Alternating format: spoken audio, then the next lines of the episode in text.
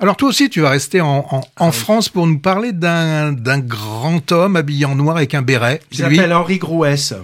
D'accord. C'est son nom, c'est l'abbé Pierre en fait. Et le film s'appelle Une vie de combat. Alors dans la série, J'ai eu peur au début.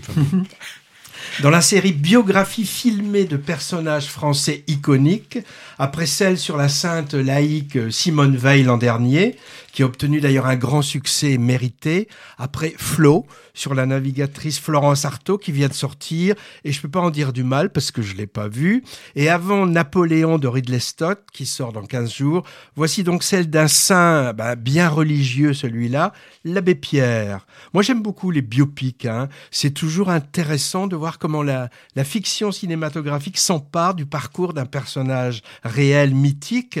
Alors c'est souvent laudateur, sans aspérité, à la gloire du sujet traité, mais j'y apprends des choses en général. Bon, par exemple, sur Oppenheimer, c'est une biographie, j'ai appris plein de choses. hein. Et là, j'ai appris plein de choses aussi sur ce Henri Grouès, mais oui, que le film cueille vers ses 20 ans, quand il est un jeune moine euh, euh, peu adapté à la reclusion, et pour nous emmener d'une façon vraiment chronologique, linéaire, jusqu'à la fin de sa vie. Alors durant une première partie, j'ai trouvé qu'il y avait vraiment beaucoup de souffle. hein. On nous montre les étapes moins connues de sa biographie. J'ai découvert son parcours de soldat, par exemple, de résistant, passeur de juifs, puis son parcours politique également. J'avais oublié qu'il avait été député d'après-guerre, déjà engagé avec pugnacité dans la lutte contre la pauvreté. La seconde partie du film est consacrée à des événements plus connus, son fameux appel de 54 sur les ondes, la fondation d'Emmaüs avec l'aide d'une compagne de résistance qui l'a côtoyé jusqu'à la fin. Le film rappelle à quel point il était devenu euh, une icône, hein, courant le monde entier pour essaimer son idée, rencontrant les puissants. On le voit par exemple avec Chaplin qui lui si- signe un chèque, par exemple. hein. Et on nous montre bien aussi les doutes qui ont surgi à ce moment.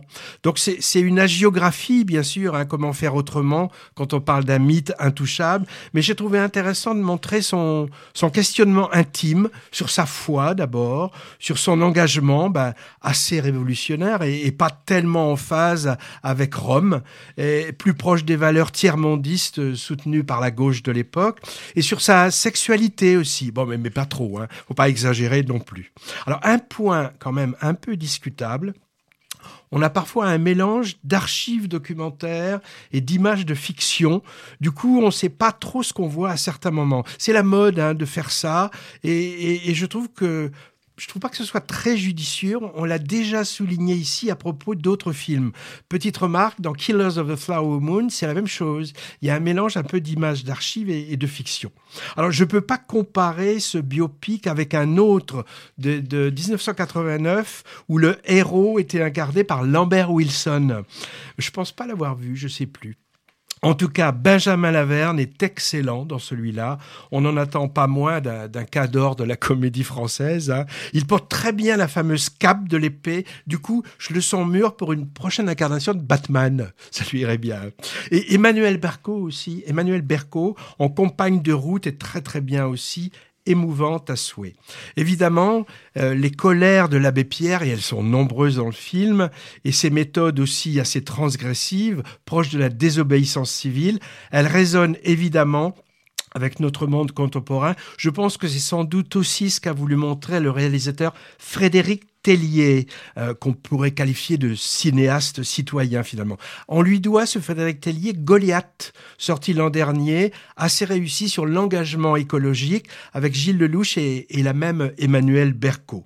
Euh, moi, si je regarde dans ma boule de cristal, je prédis sans trop me mouiller un grand succès à l'abbé Pierre, une vie de combat. Je dis ça aussi parce que moi je l'ai vu cet été au festival d'Angoulême.